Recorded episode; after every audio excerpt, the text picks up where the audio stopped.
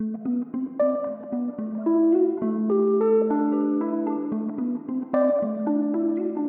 you for listening. My name is James Schofield. I am the host of the James Schofield Ministries podcast. We're going to be discussing on the show um, something that can be very emotional for some people. Um, we're going to be discussing uh, sexual violence. So if that's something that um, you feel you wouldn't be able to uh, listen to, I want to ask you right now um, please uh, just hit that stop button.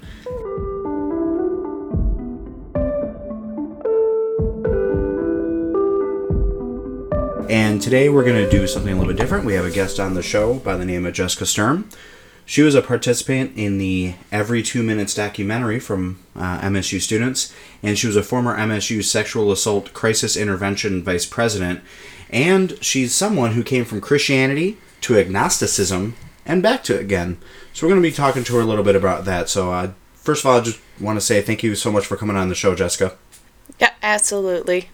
So, kind of to start out, uh, we'll just start right at the beginning, and uh, we'll talk about your upbringing, uh, upbringing and we're going to go straight to uh, you know why Christianity in the beginning. Um, you know, what kind of church did you attend? What denomination would you say you were?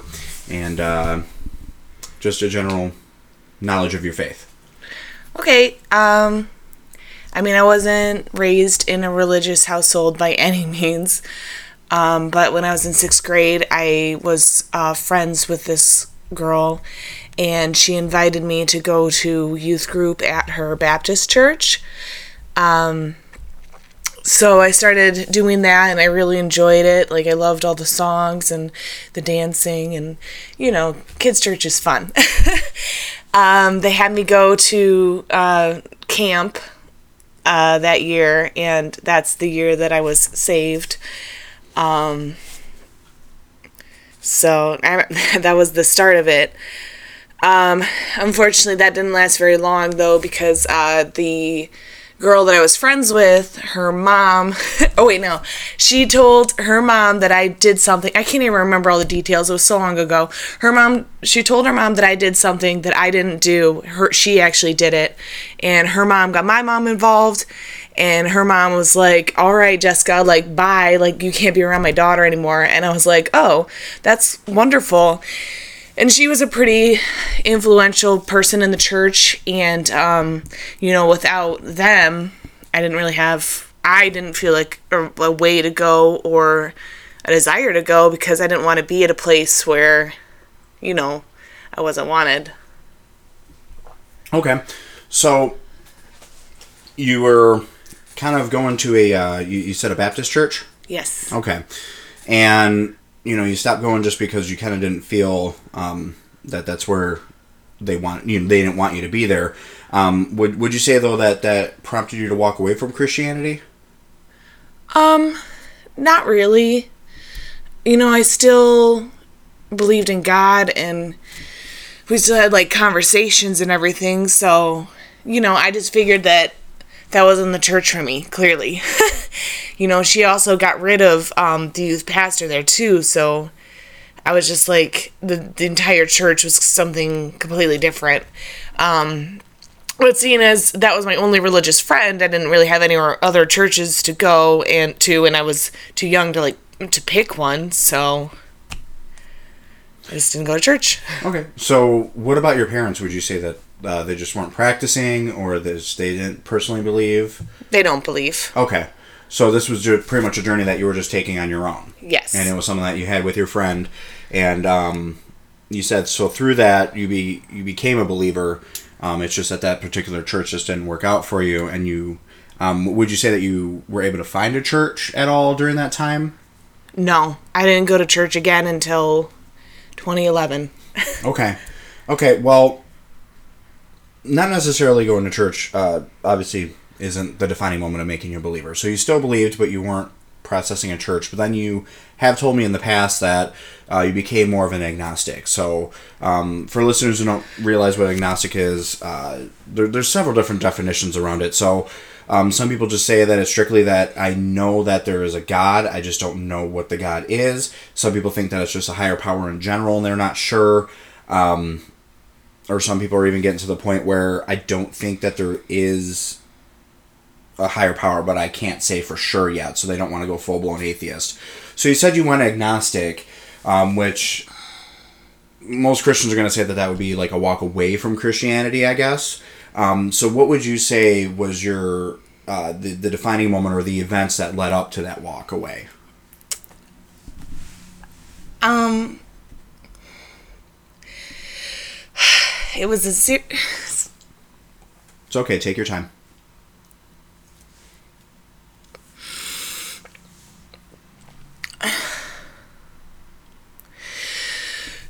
I mean, there was there was a bunch of bad stuff that just happened like one after another. Um, so I was at Michigan State, and um, uh, my friend that I was living with, um, her her boyfriend made a pass at me, and I turned him down. Um, but the next day, he, in order to cover his, himself, told her that, um, you know, I made a pass at him. And she believed him. So they went on my Facebook page and tagged a lot of really mean things about me. You know, calling me a whore and all sorts of stuff like that. And it was uh, towards the end of the semester, so rather than stay at MSU because it was halfway through the school year, I just left and I went home.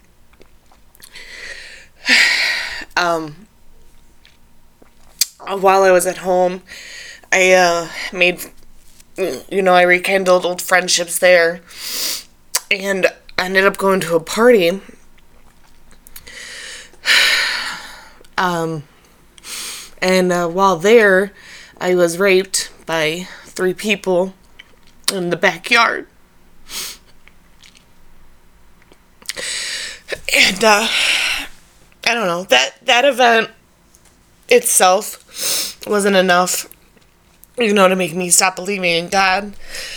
I just you know, I at the time didn't really fully accept what had happened, so it was easy to just continue living. Um and then uh, those those friends also abandoned me because one of them uh, one of one of my friends her sister lied and said that I gave her alcohol and made her drunk so her parents started to take me to court and all sorts of other stuff so it's like well not wanted to hear either so I went back to state to um, you know meet new people and everything and that ended up fine. I made a lot of new friends, and I got a new boyfriend, and it was it was uh, great. Um, unfortunately, second semester at MSU, I got together with um, some old friends of mine from my first year at state, and um, one of them spent the night, and he raped me and that was the moment.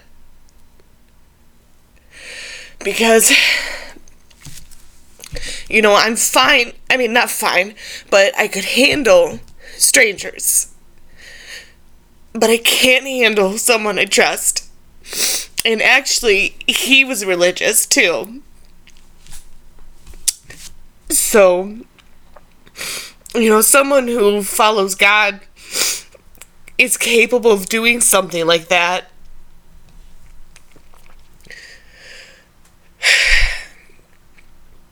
I don't know, it was terrible. And what was worse is that it hurt everybody around me. Like, my boyfriend had to go to therapy.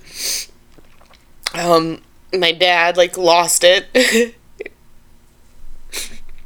and watching all those people get hurt obviously hurt me.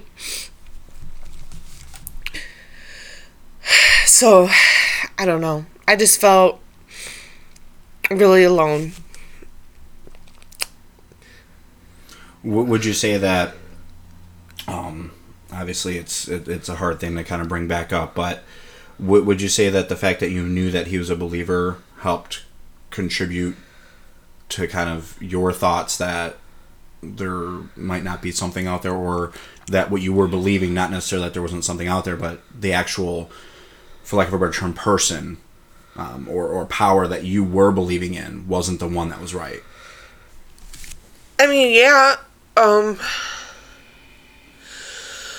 I don't know. It's supposed to be that people who are religious, you know, and follow God, they're supposed to have, you know, like rules, you know, like you're not supposed to hurt somebody like that and you know he did. So that was the start of me thinking like oh like religious people really aren't great so i you know i had that friend and her mom first you know start issue with me and then this guy and i don't know i just i didn't have any good experiences to draw from with people who were religious Right. So you weren't raised in it, obviously. So this was completely on your own as well, and um, from yeah, exactly. So from your experience, you didn't really have like a positive, I guess, religious role model to kind of look to. You know, you would have those moments, like you were saying, like at first the church was okay, and then you would run into the issues, and then you meet somebody else who's religious, and then he, you know, does this awful thing to you. Um, but uh, you had told me though that that kind of wasn't the end, I guess, of of your journey there, um, or I guess your walk with God during that time. You said that you had uh, attempted almost in a way to to save it, right? Yes. Um, I still didn't want to give up.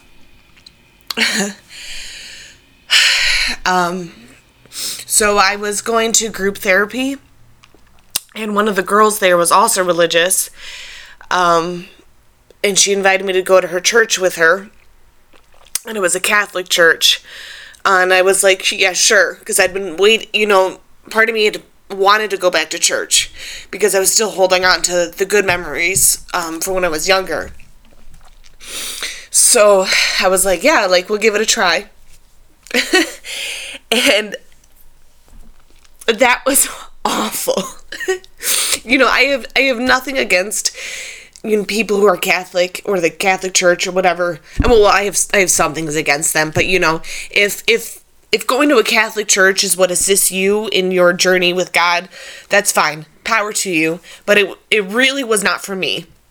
Um I got there and you know it's not like they have a screen up that says stand up sit down kneel mumble these words uh, you know pat someone on the back next to you or whatever but these people just it was like a hive mind they all knew what to do they all knew what to say it didn't feel like worship to me it felt like something that had been rehearsed it didn't feel real um, and no one there helped me.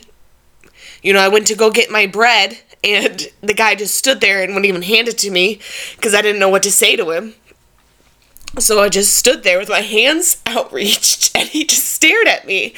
And I'm like, I didn't, I wasn't raised Catholic. You know, I haven't gone to the Catholic schooling. I don't know what I'm supposed to say. So I just said, peace be with you. And I was like, I hope that's right. And he handed me the bread. So I was like, oh, cool. Like I unlocked the magic words all on my own. Thanks. Um, so after that, I, I don't know. They did the classic, like, oh, everybody turn and, you know, meet someone new, shake hands. And uh, at that point, you know, those people were all smiling at me and touching me. And first off, I really hate being being touched. Um, not so much anymore, but at that time, obviously, I really hated it. Uh, so they're just violating my space, and um, based on all my my previous experience with religious people, those smiles were so fake to me. Even if they were genuine, which I'm, I'm sure they were, because they, they were probably nice people, I don't know.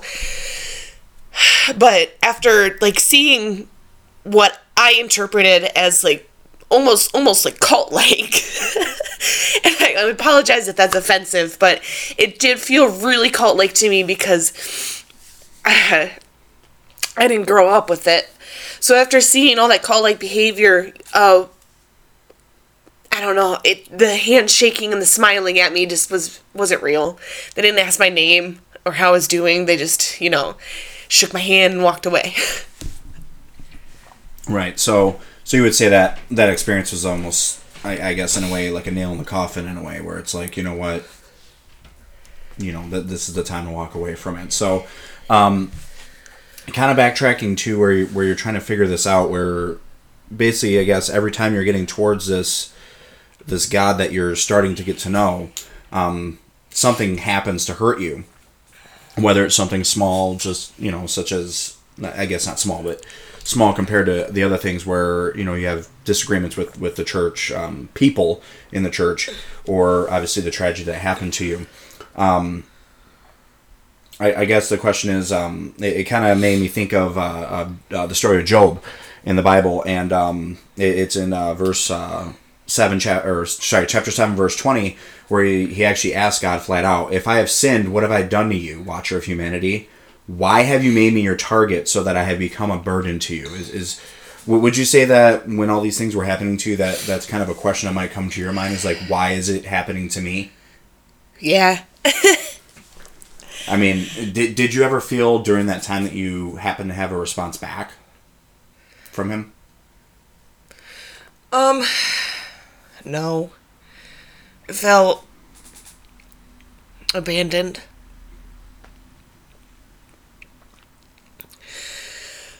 You know, and I would I still tried, but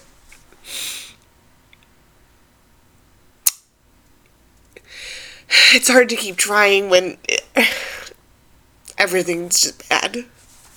Yeah, you didn't feel like you were getting any sort of answer. Yeah, every every time I would try, I would just encounter somebody else who sucked. to be frank. Right.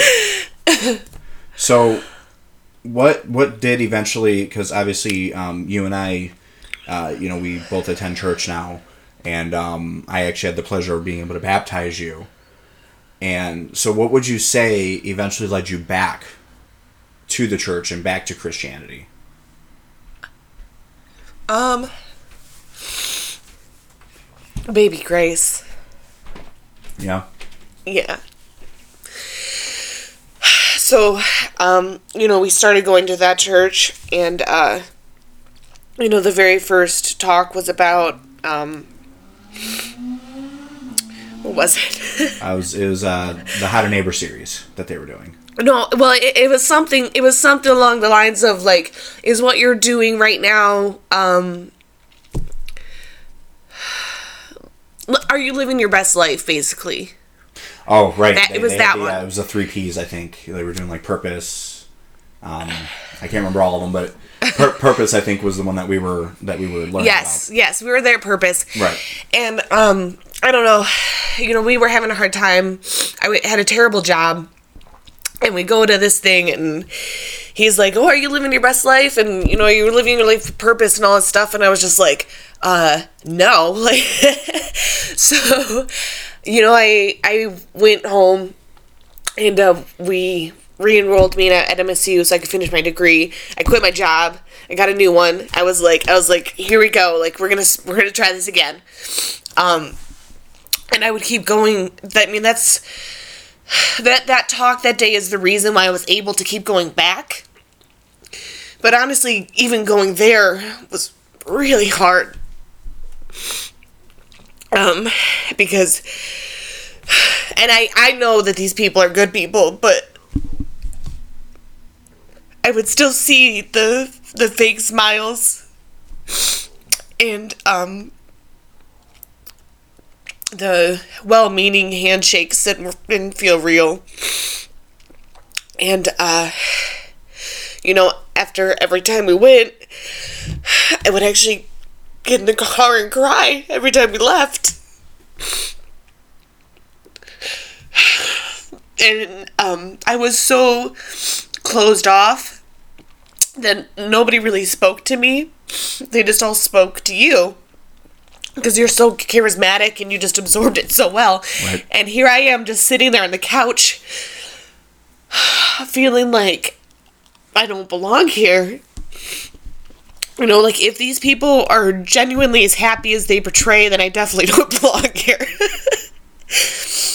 um, but then baby Grace started to exist, and suddenly, you know, people had something to talk to me about.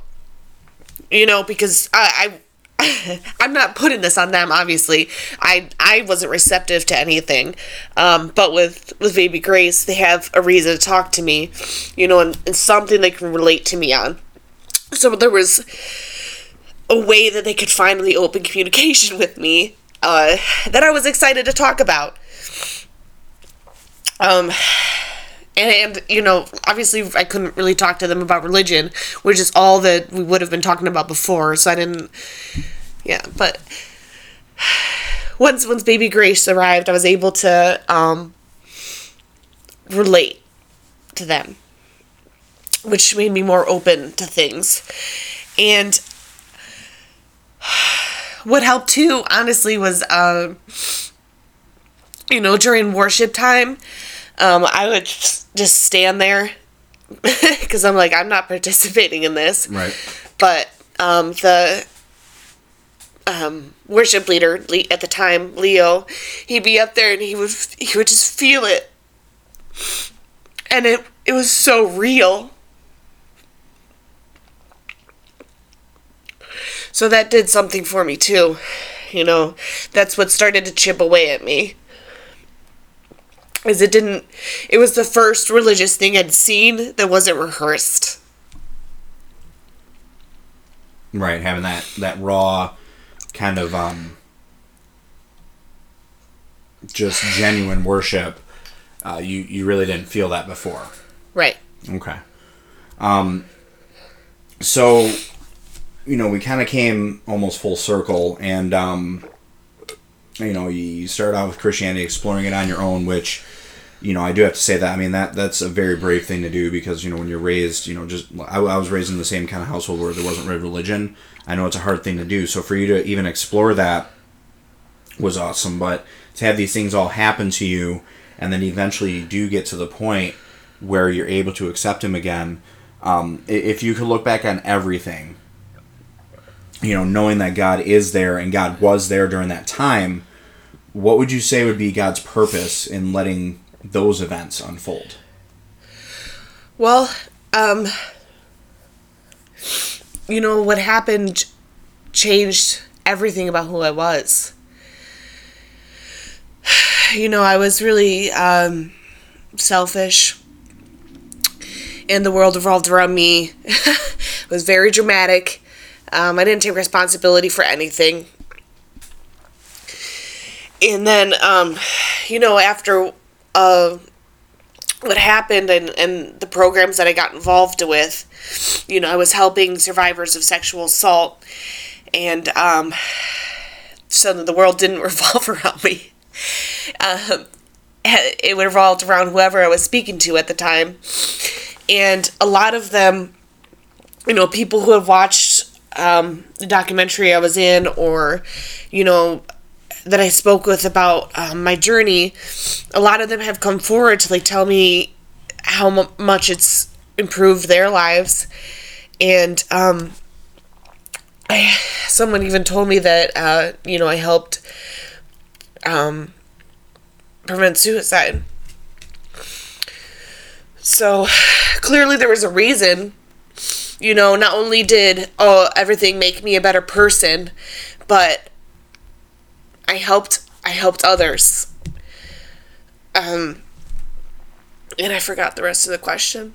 no, that that's actually that what, what, his purpose was okay. for you. So, kind of kind of elaborate on that. Actually, I, I, I was remembering you were talking about the uh, the documentary, and um, you were actually telling a story about that, and I think that kind of almost makes it kind of concrete what his purpose was in letting things unfold. And um, you were talking about a story that you were doing with um, one of the organizations at MSU um, I, I, think it was with with uh, putting shirts and you know different clothing up. The clothesline project. Yeah. Um, tell me a little bit about uh, the story that you were talking about in the documentary with with a guy who had approached you about that. Well, you should just watch the documentary and see. yeah. So. Um, okay, so uh, I was at an event for Take Back the Night, which is a um, organization that uh, uh, you know um, you know protests sexual assault, raises awareness, educates the community, um, stuff like that. Um, and one of the things they do is set up the Clothesline Project, which are shirts made by survivors and co-survivors, um, which is you know somebody who was also affected by the assault of a loved one, and um, they hung them up in the middle of campus, right by the clock tower. Um, so it's it's it's like in the it's in the center campus. So in the middle of the school day, uh, so there's tons of people walking by looking at these shirts, and I'm um, staffing one of the booths for the sexual assault team, and um, a guy comes up to me and he tells me or he asks me why I'm there. Um, you know, and I, I tell him, um, you know, I'm there. Uh, well, I explain the clothesline project and everything, and he's like, "But you shouldn't be out here. Um, if something like this happens, you should just keep it to yourself and let the police handle it. Like, there's no reason for you to be like in everyone's face about it, basically." And I was, you know, I was telling him, I was like, I was like, but the police don't can't always do anything and the majority of people who commit these crimes never even see a day of jail so how is keeping it to myself you know going to change anything. And uh, you know we went back and forth for a while and he went to the booth next to me and started arguing arguing with her too. Um, and then he eventually walked away. Um, but then he he ended up coming back later. And um oh and he no sorry he went down several booths that's what it was he went to the same nurses he he talked to everybody. Um and then he came back and he very quietly um told me that he had been assaulted when he was younger. Um and he didn't feel like anyone would have believed him before. But I told him I did so that I would hope was the start of his journey, you know, accepting what happened. And I, I really hope that he was able to talk to somebody else about that after. So would you say that you would have um, not even just talked to this person, but even bumped into this person had the events that happened to you that one night had they not had happened? Oh, absolutely not. Um, there were who know who knows where I'd be right now if that hadn't happened. Um, I don't even I don't even know. I I I honestly as terrible as it was, like I honestly believe I don't I wouldn't be in such a good place now. You know? And obviously I wouldn't undo it, you know, because if I truly did help people along my journey, I would never give that up. Yeah, so, yeah, looking back on it, we would say, you know, God's purpose in, in these events happening was really. It's it's almost I guess not not not to say that you being the way that you were, where you were saying you were, it was kind of all about you, you know, and um, you didn't take accountability for things. Um, not to say that that's similar to addiction, but you know they have that saying where, like with addiction, you can't help anybody until they've hit rock bottom. Yeah. There has to be that rock bottom. Would so? Would you say that that was almost in a way God letting that happen is almost like His way of allowing that rock bottom to happen for you, so that way you could pick yourself back up. Oh, absolutely. Okay. Uh, so then, if if if you could um, you know, give insight to someone else who who might be wrestling with faith due to not necessarily a tragedy similar to yours, but a, a tragedy in general. Um, what what kind of insight would you give to them if they're wrestling with that faith? I would just say, take your time. You know, it's. I don't. I I'm never gonna be the type of person to you know, tell somebody going through that that you know God has a reason for everything. That's not something that you want to hear. Um, So honestly, all I would tell them is whatever they're feeling, that's okay. If you're angry, hurt, you feel betrayed, feel those things. Don't force yourself to forgive God because you feel like you have to or somebody's telling you to. You need to come to that on your own. And don't force it. Yeah, so kind of kind of bringing up that point then, you know, we always as Christians are talking about God forgiving us and you actually just mentioned forgiving God for having something happen. Um and I think that that's kind of a big deal because there are times and yeah that you do blame God for things that happen. Um would you say that at this point that that you've um, forgiven God for everything that's happened to you? Yes. And um, so, kind of looking at everything and, and, and seeing where you've come, you said, you know, after everything that happened, you know, you, you started helping other people, you know, who were going through different things, uh, kind of similar to what you were going through. And then eventually you were saying that no matter how bad it got, eventually got to the point where, you know, you found a new job, you did graduate, you've now found a community, you know, with God. Um, you have a baby on the way. I mean, you know, you have all these things. Would you say that in a way that's almost God restoring the things that you might have had before you got brought down? Yeah. I mean, honestly, I don't know if it's restoring because um some of these things I feel like I never would have had. So it gave you even more than what you had. Yeah. Okay. And, and that kind of brings it right to, um, you know, because kind of when, we were first talking about doing this story, I, I, did start thinking about, um, you know, kind of a character in the Bible that, that kind of went with, and I, I did mention uh, Job kind of questioning, you know, why God was doing all this. And, and um, in, in the book of Job, uh, in chapter 42, um, verses 10 through 12, that kind of is almost kind of with your story. Um, it says that after Job had prayed for his friends, the Lord restored his fortunes and doubled his previous possessions. All his brothers, sisters, and former acquaintances came to him and dined with him in his house. They sympathized with him and comforted him, comforted him concerning all the adversity the Lord had brought on him. Each one gave him a piece of silver and a gold earring.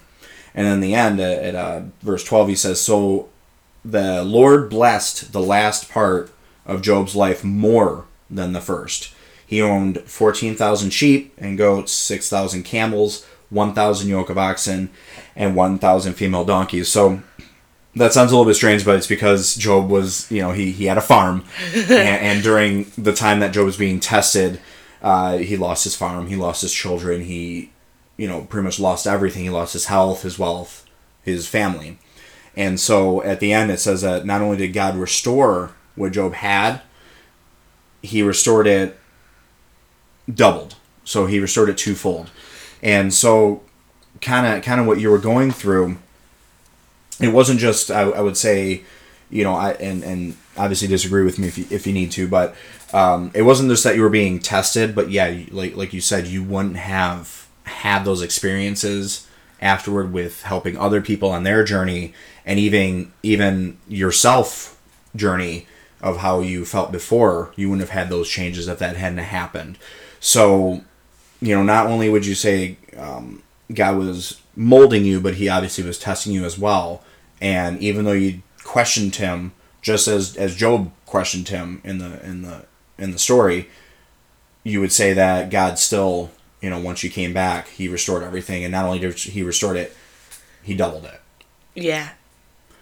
So, at, at this, I just I, I do want to say, um, you know, it's an amazing story that you shared, and obviously that that's a huge vulnerability, you know, to let others hear of your story, and, and it's a lot of courage too, because obviously, um, personally, you know, as, as Christians, a lot of times we don't like to show any chinks in our armor and, and by showing that and sharing your story, I think that that speaks mounds to how far you've come as a person in general. And uh, for everybody who's listening, if they do want to take a look at this documentary that Jessica was talking about, um, it's right on Vimeo. It's uh, vimeo.com slash every two minutes film. Uh, that's two spelled out, so T W O. So vimeo.com slash every two minutes film. You'll see it. It's, it, it's not long, it's only about a 45 minute documentary. Um, but there's also uh, survivor interviews on there as well and you can hear more about the story that, that Jessica told us as well as her interview about the events that led up to uh, what we were talking about today. Um, so Jessica, again, I want to say thank you for for allowing me to record this and, and getting it out to everybody. And thanks for having me. And and I want to thank everybody for listening. If you do have any comments, feel free uh, to go right on the website scofieldministries.org. If you hit the podcast link, you can leave comments there.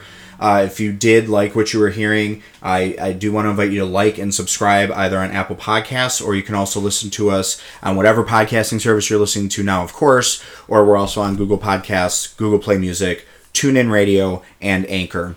Once again, I'm James Schofield with uh, James Schofield Ministries. We will have another episode next Saturday.